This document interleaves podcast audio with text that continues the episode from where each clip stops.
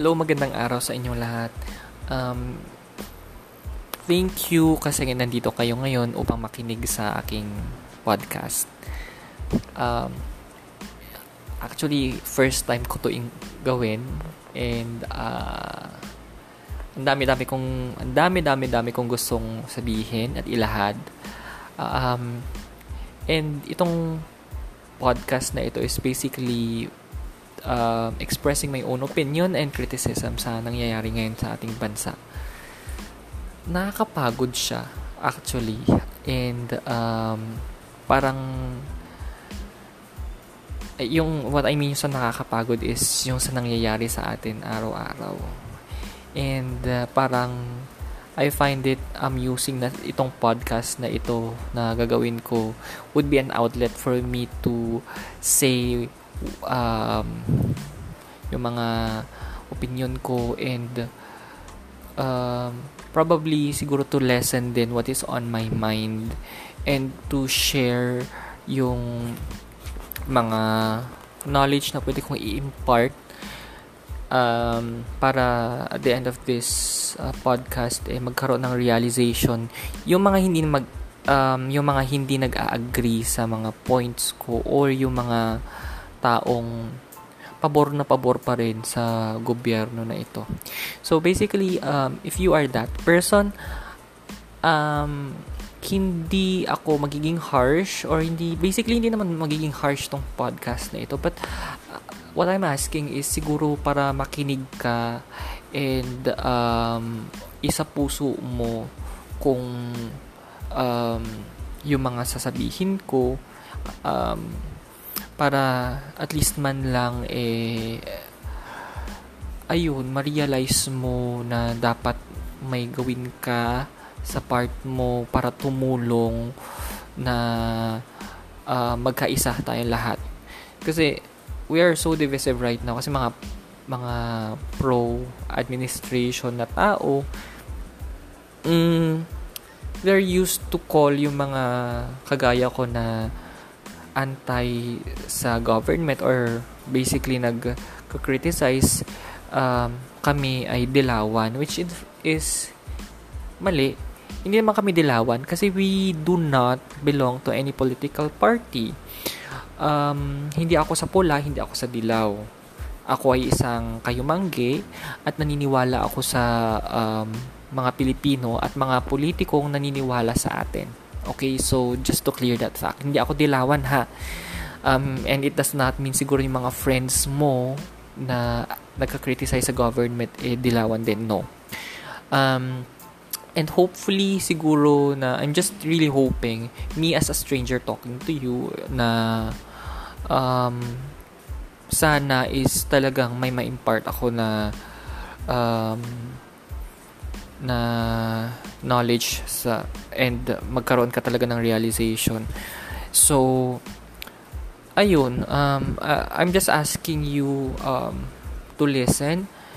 Sana open mo yung heart mo at saka isipan mo and kung ano mang bias ang naiisip mo na pang pangontra sa aking mga sasabihin is I I ask you to um, set that aside and siguro after nitong podcast na ito i-research mo yung mga nasabi ko and then i-compare mo sa mga biases mo or the things that you know for you to realize and for you to check kung talaga bang tama yung sinasabi ko or mali. Okay, so um, basically, um, I've come up with my opinions and criticism kasi I read a lot of news every day and nag nanonood ako ng mga um, balita from legitimate sources and hindi lang sa mga um, vloggers who claim to be journalists. Example, Mocha Uson. Okay? So that's for you. If you are um, pro uh, or if you still believe in this admi- administration na parang wala kang nakikitang mali. Okay? So, ikaw naman, kung ikaw yung tagapakinig kong um, naglalahad ng criticism or naglalahad ng opinion um, ng pagbabago at gustong gusto, gusto makakita ng um, unity sa ating mga sa ating bansa and yeah, basically pagbabago na rin in general and para mag-improve yung sitwasyon natin. Well, um, what I'm going to talk about, siguro mag-agree ka most of my points and uh, what I'm asking you is siguro mas okay din na um, for you to share um, what you know to your friends and family um, para ayun, unti-unti mo lang masabi na um, yung mga gusto mong ipalahad at gusto mo na mamulat sila sa mga totoong nangyayari. Kasi, um, staying silent or do, not doing anything kahit na against ka sa um, pamamalakad ng gobyerno na ito is you are actually siding with the oppressor. So, um, I'm urging you to use your voice to educate yung mga kakilala mo. It's very hard, yes, sa, sa totoo lang. Um, kasi nga, kung meron silang mga biases and naniniwala sila sa fake information, um, napakahirap i-convince sila. I've been there because um, isa ako sa mga namulat sa mga nangyayari. Um, I used to believe in the lies and the propaganda pero nung nagkaroon na lang ako ng isipan, kaisipan na bakit parang hindi na tama yung nangyayari. Hindi lang nangyari yon in an instant or overnight kasi I have um, some friends and I have my partner na nagtuturo sa akin and ini-educate niya talaga ako kung ano yung totoong nangyayari and um, over time um, nagkaroon na lang ako I, I came I come up um, well it came to my senses na ay oo nga tama nga sila and then ngayon ginagamit ko yung iba't ibang platform para ma-educate yung mga tao so I I really hope na ganun din yung gagawin mo um, to your friends and family kasi yung mga ano strangers sa uh, Facebook it's really hard na i-educate sila. It's really hard to present facts and information kasi hindi sila makikinig. Um, and um, due to their own biases. And, and um, kung ikaw naman yung taong mahilig na, na ganun mag-educate sa public, kahit na hindi ka kilala, push mo lang yan. Walang pumipigil sa'yo, push mo lang yan. Uh, um, and I'm really hoping na magbunga yung yung pinaghirapan. Okay? So um let's move on and so yung mga pag-uusapan ko ngayon is um about COVID. Okay? So iisipin mo um hindi lang naman tayo yung bansa na may COVID. Oo, tama. Um, madaming bansa ngayon or almost lahat ng bansa ngayon ay affected sa COVID-19 crisis. Pero um, sa ating bansa kasi actually unang-una pa lang eh kaya naman natin ito ma-prevent. Um, pagkakaalala ko last year pa lang, parang October ata, nagkaroon na ng bagong parang mga balita sa China na may nagkakaroon ng strange case ng pneumonia daw na he never um, reported before or never seen before.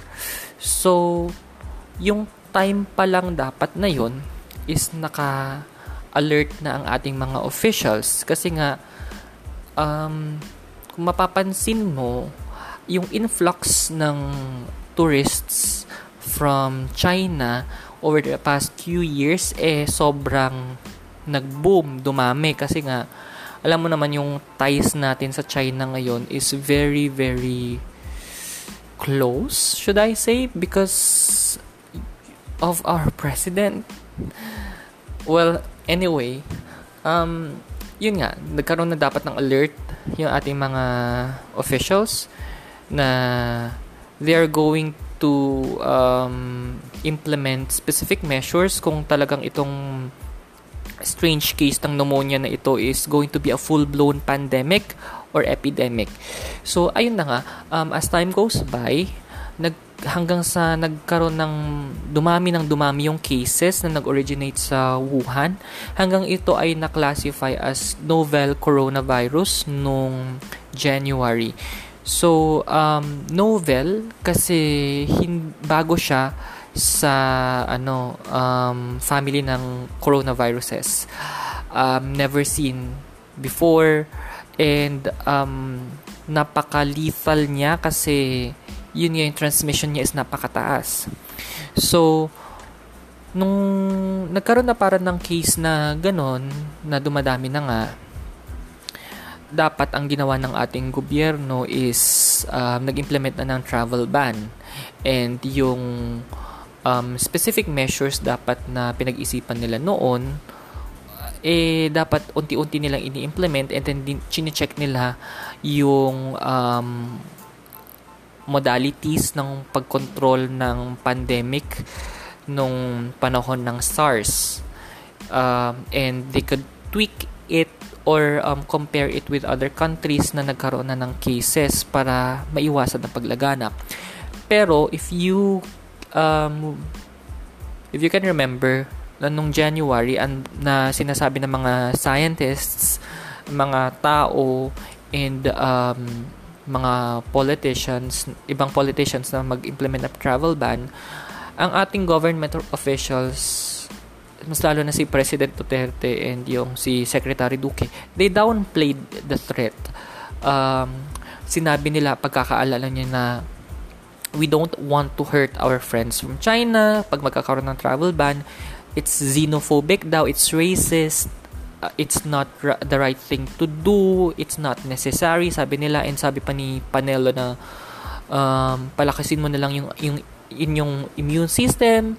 Generally, the mga Filipinos would not be affected with the virus kasi, yun nga, um, with our um, environment daw, ganun. Alam mo yung tipong ang dami-dami nilang sinasabi na kung sana sa time na yon nagkakaroon na sila ng planning maganda sana pag-handle natin ng um, pandemic but no, they downplay the threat. Kung ano-ano sinasabi like sasampalin daw yung virus, um, nagminumura yung virus and sinasabi pa ni Duterte na it's just gonna go away on its own kasi mainit naman daw yung weather dito sa Pilipinas which is wrong kasi mainit nga pero dumadami pa rin yung cases um, and then basically the government ignored us on our plea na magkaroon ng travel ban. Um, and yung mga trolls nila and propaganda pages nag-spread ng information na sinasabi na um, where is the humanity daw kapag nag-implement ng travel ban. Um, parang ang pinapalabas nila na masama daw yung mga Pilipino nag-iisip ng ganon. Hindi yun masama. Actually, So, kung if babalikan man natin yun, yung mga pinagsasabi nila, pinopost nila na, meron pa yung nakita kong post na kino-compare tayo or kino-compare yung mga taong gusto mag-implement ng travel ban dun sa isang character sa Train to Busan, yung mataba na uh, mayaman. If you know the story um, about this, then you can relate. Pero kapag hindi, siguro you can just watch na lang yung um, movie para makita mo kung ano yung sinasabi ko. So, ayun, ang dami-dami nilang um, propaganda, analyzation, um, parang mga posts whatsoever na kinaka-copy-paste ng mga um, pro-administration na tao na uh, pag titignan mo ngayon, ano na, mm, wala naman, asan yung humanity dyan, eh, dumami na yung cases natin dito ngayon. Okay, so, fast forward, March, nung nag-reach na tayo in uh, parang 1,000 mark na yung cases natin kasi nagkaroon na nga ng local transmission originally from the um, tourists na nagdala ng virus dito kasi yung unang case ng um, COVID-19 outside of China actually happened here in the Philippines. So, alam mo yun, yung parang sana dun pa lang na-alarma na sila. And yet, it did not happen. So nagkaroon hanggang sa nagkaroon ng local transmission at kumalat ng kumalat yung virus and now we're up to 85,000 plus cases and counting and we are near yung sa 100,000 na mark. Complacent pa rin ng gobyerno. Um, if you are uh, pro administration, isipin mo, isipin mo kung bakit tayo humantong sa ganito. Tsaka isip um go back to what I said. If you still do not believe me, then okay, I'll um, sasabihin ko pa yung mga iba kong mga naobserbahan. So, okay, going back to my to- topic. So, March 15 national government natin nag-implement ng enhanced community quarantine na ayaw pa nilang aminin na this is a lockdown. Na dami-dami pa nilang terms or oh, basically sorry definition sa ECQ which but kung iisipin mo lockdown naman ito so from March 15 nagkaroon tayo ng I think one more than one month ng strict lockdown. So um, it's a good thing na actually may lockdown kasi nga yung lockdown or community quarantine is yung main goal nun is to prevent further transmission of the disease. And um, the community quarantine or lockdown actually will give us more time or will give our um, government officials more time para um, to conduct mass testing, contact tracing para talagang mapaliit yung kaso ng COVID-19. Pero, kung iisipin mo, hindi naman nangyari yun lahat. Um, people are clamoring or a lot of people are saying na dapat magkaroon ng mass testing pag simula pa lang ng um, ECQ. Nagkar- nag, nung una ayaw pa nilang maniwala, hindi daw dapat um, nagkakaroon ng mass testing and kinakalat na mga um, pro-Duterte uh, personalities and yung government mismo natin na um, costly daw ang mass testing because you're going to test more than 110 million Filipinos which is totally false. Kasi kung iisipin mo, mass testing means that you're going to test only yung specific population kung saan nagkaroon ng um, cases para ma-identify mo yung taong mga nag-positive and then from there you are going to conduct contact tracing. So hindi lahat tayo ay maitetest.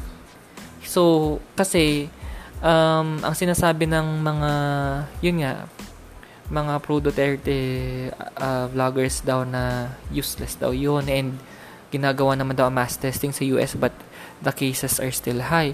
It's wrong. Kasi, yun nga, if, if kung na gawa lang natin yun, malamang talaga ngayon, sinasabi ko sa inyo, magiging mas okay sana yung pamumuhay natin. Ay, pero wala eh. Um, isipin mo na lang, kapag mass um, burial ba, lahat ba tayo ililibing? Kapag mass wedding ba, lahat ba tayo ikakasal? Paano yung mga single? ba? Diba? Kapag mass feeding ba, lahat ba tayo papakainin? Di ba hindi? So, um, mali yung sinasabi ng mga tao na ina-equate nila na ang mass is equal to all. Hindi tama yon. Okay, so, ayun na nga um, hindi nangyari ang mass testing at massive contact tracing. Um, and ang pinaigting ng gobyerno na ito is using military and police rule para makombat tong virus. Uh, what the hell? Hindi kaya... Although, oo, needed ang military and police to impose order and border control, pero hindi naman dapat lahat. IATF general na I, IATF na head natin general mga um, nagli-lead sa pandemic natin retired na police or general. Bakit ganon? Dapat ang mga nagli-lead ng um, sa pagsugpo ng pandemic na ito is mga ano um, epidemiologist, virologist, doctors, scientists, um, and other institutions. And dapat nakikipagtulungan sa mga schools like the University of the Philippines, Ateneo de Manila, um, LaSalle, um, UST at yung lahat pa na um, colleges and universities. Kasi willing naman tumulong willing willing naman sila mag-offer. Pero the the government still trusted the police and the military. Eh ano nangyari? Lumiit ba yung kaso? Yung mga tangki ba sa um, kalsada? Eh effective ba para matakot yung virus? Parang kasi ang ginagawa nila is kalaban ang mga Pilipino which is dapat hindi. Um, ang ginagawa dapat is i-unite tayong lahat, work as one, sabi nga we heal as one para um, mas maging effective ang control and eventually mawala yung virus pero hindi. Uh, microscopic ito at hindi nakikita, so walang kwenta yung mga baril. Okay? Mas lumaganap lang ang abuse of authority um, kasi palaging dinadahilan ng mga officials natin pasaway daw ang mga Pinoy. Antitigas daw ng mga ulo. No I don't believe that. Kasi may mga articles na na-publish um, and mga studies na na-conduct na masunurin naman ang Pinoy. Top 2 ata or top 1 tayo sa isa sa mga bansa na um, nagsusuot ng face mask pag lumalabas, ganun. Tapos, yung Google at saka Apple mobility data na kita na nung ECQ yung movement natin is only very limited. So, hindi tayo pasaway, hindi pasaway ang mga Pilipino. Ayon nga sa isang sociologist, kung maayos ang pag-explain ng objective ng isang um, um, isang measure, let's say for example yung ECQ, etc., kung maayos lang ang pag-explain at susunod at susunod ang mga Pinoy kasi kultura natin yan. Hindi yung mag impose sila ng napaka nakakalitong mga um, terms, na mamaya babaguhin, tas nagko-conflict. So, labo-labo na. Tas, in the end, sisisihin na naman tayo. So, okay. Um, isa pa kasing nakakainis sa nangyari nung lockdown is mga violators na pulis at, at mga senador at um, si Mocha Uson na alam mo yun um, sinasabi ng mga uh, pro Duterte supporters na law is law. Pero oh my God, sana naman kung law is law, sana sina Mokauson, De Bolsinas, Coco Pimentel, nung una pa lang na nag-violate sila ng quarantine rules, eh dapat kinulong sila. Pero hindi naman nangyari. Yung mga nakulong naman is mga ordinaryong tao yung mga jeepney drivers na humihingi ng ayuda, yung isang um, fish vendor na kinulong ng ilang araw na wala pang cellphone, hindi makontak yung asawa. Tas mga 14 days kinulong, hindi siya makatao. Okay, so isipin mo kung ikaw ngayon na maganda yung katayuan mo sa buhay, may kinakain ka pa rin naman, may trabaho ka, komportable ka, you're safe, hindi ka dapat na maging kampante lang na ganun lang kasi hindi ka naman affected. So, think of uh, uh, think about others too. Yung ating mga kababayan. Tapos, ito na nga. Okay, so as time goes by, patagal na ng patagal yung quarantine hanggang sa officially na-recognize ang Pilipinas na isa sa bansa na may pinakamahab, pinakamahabang um, lockdown. Pero, na-curve ba natin yung pag-spread, yung transmission? Hindi naman. Ngayon, na inend or uh, pinag nilusen up yung ECQ, naging GCQ, MECQ, at kung ano, ano pang definition nila.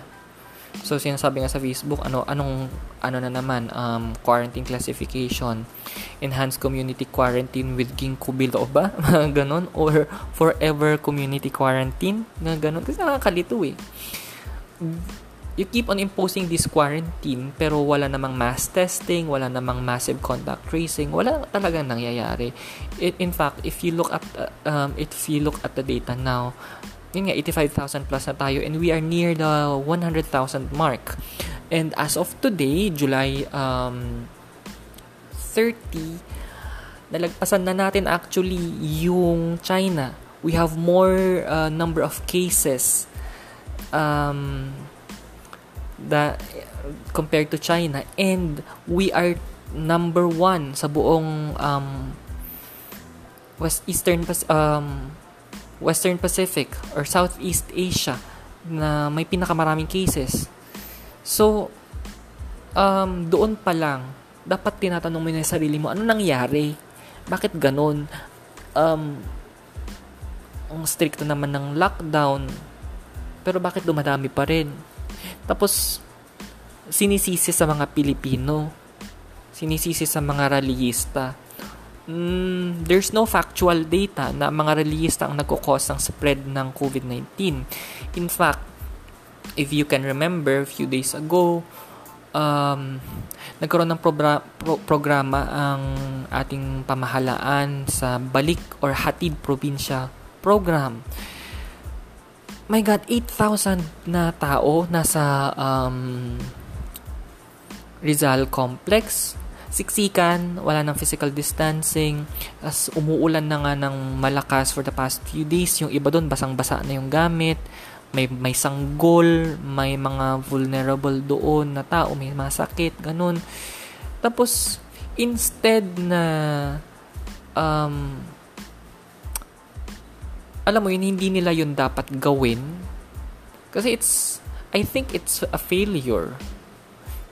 Kasi, imagine, kung may nagka positive lang doon, yun yung iniisip ko ngayon noon na may magka-positive lang doon, kakalat at kakalat yung virus. At worse, dapat kung may ginagawang plano ang gobyerno para at least ma-mitigate or maiwasan yung crowding doon kasi napakasiksikat nila eh. Nagpadala sila ng banda, yung PNP.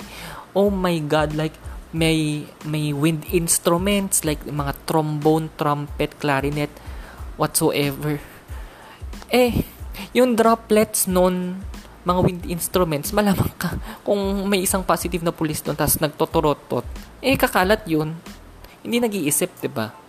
So, ngayon nga, kung titignan natin yung balita ngayon, na sa dati, parang 8 or 9 lang ang nag-positive sa mga pinahatid probinsya nila. Ngayon, um, base, base sa PhilStar, may 17 na confirmed cases na mula dun sa mga na-stranded sa Rizal Stadium or Rizal Complex. So, it's a ticking time bomb na yung mga na ihatid sa mga iba't ibang probinsya ay maipadadala nila ang virus doon.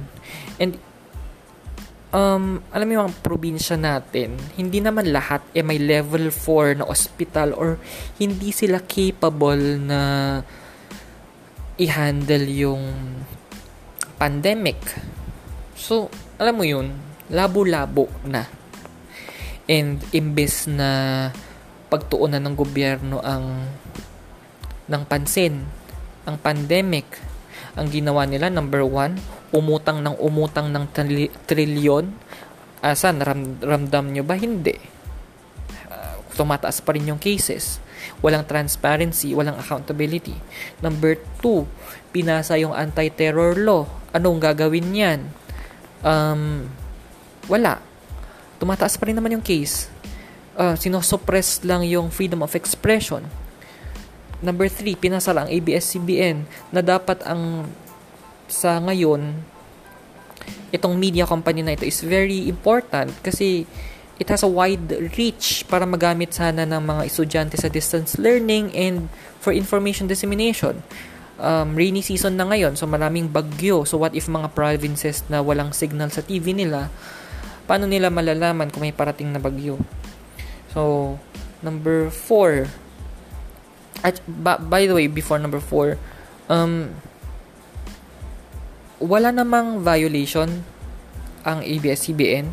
Pinapalabas lang ng mga pro Duterte um, supporters na meron. Um, pero if you really read on what is written on the law and yung mga um, in-invite nilang representatives from different um, uh, government offices, sinabi nilang walang violation yung network. Which is sana naman maniwala kayo na wala kasi totoo naman ang sinasabi ng mga um, agency na ito. Pero kung sa tingin mo may tax issue pa rin ang ABS-CBN, um, hindi nagbabayad ng taxes, as manini- naniniwala ka sa mga sinasabi ni na with the likes of Marcoleta and um, Barzaga na nagko-quote ng information from Wikipedia, then please do further research. Maniwala ka sa mga government agencies na nagsabi nun Okay.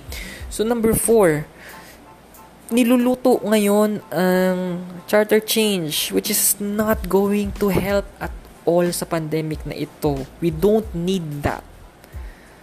Hindi natin kailangan ng mga batas na yun ngayon.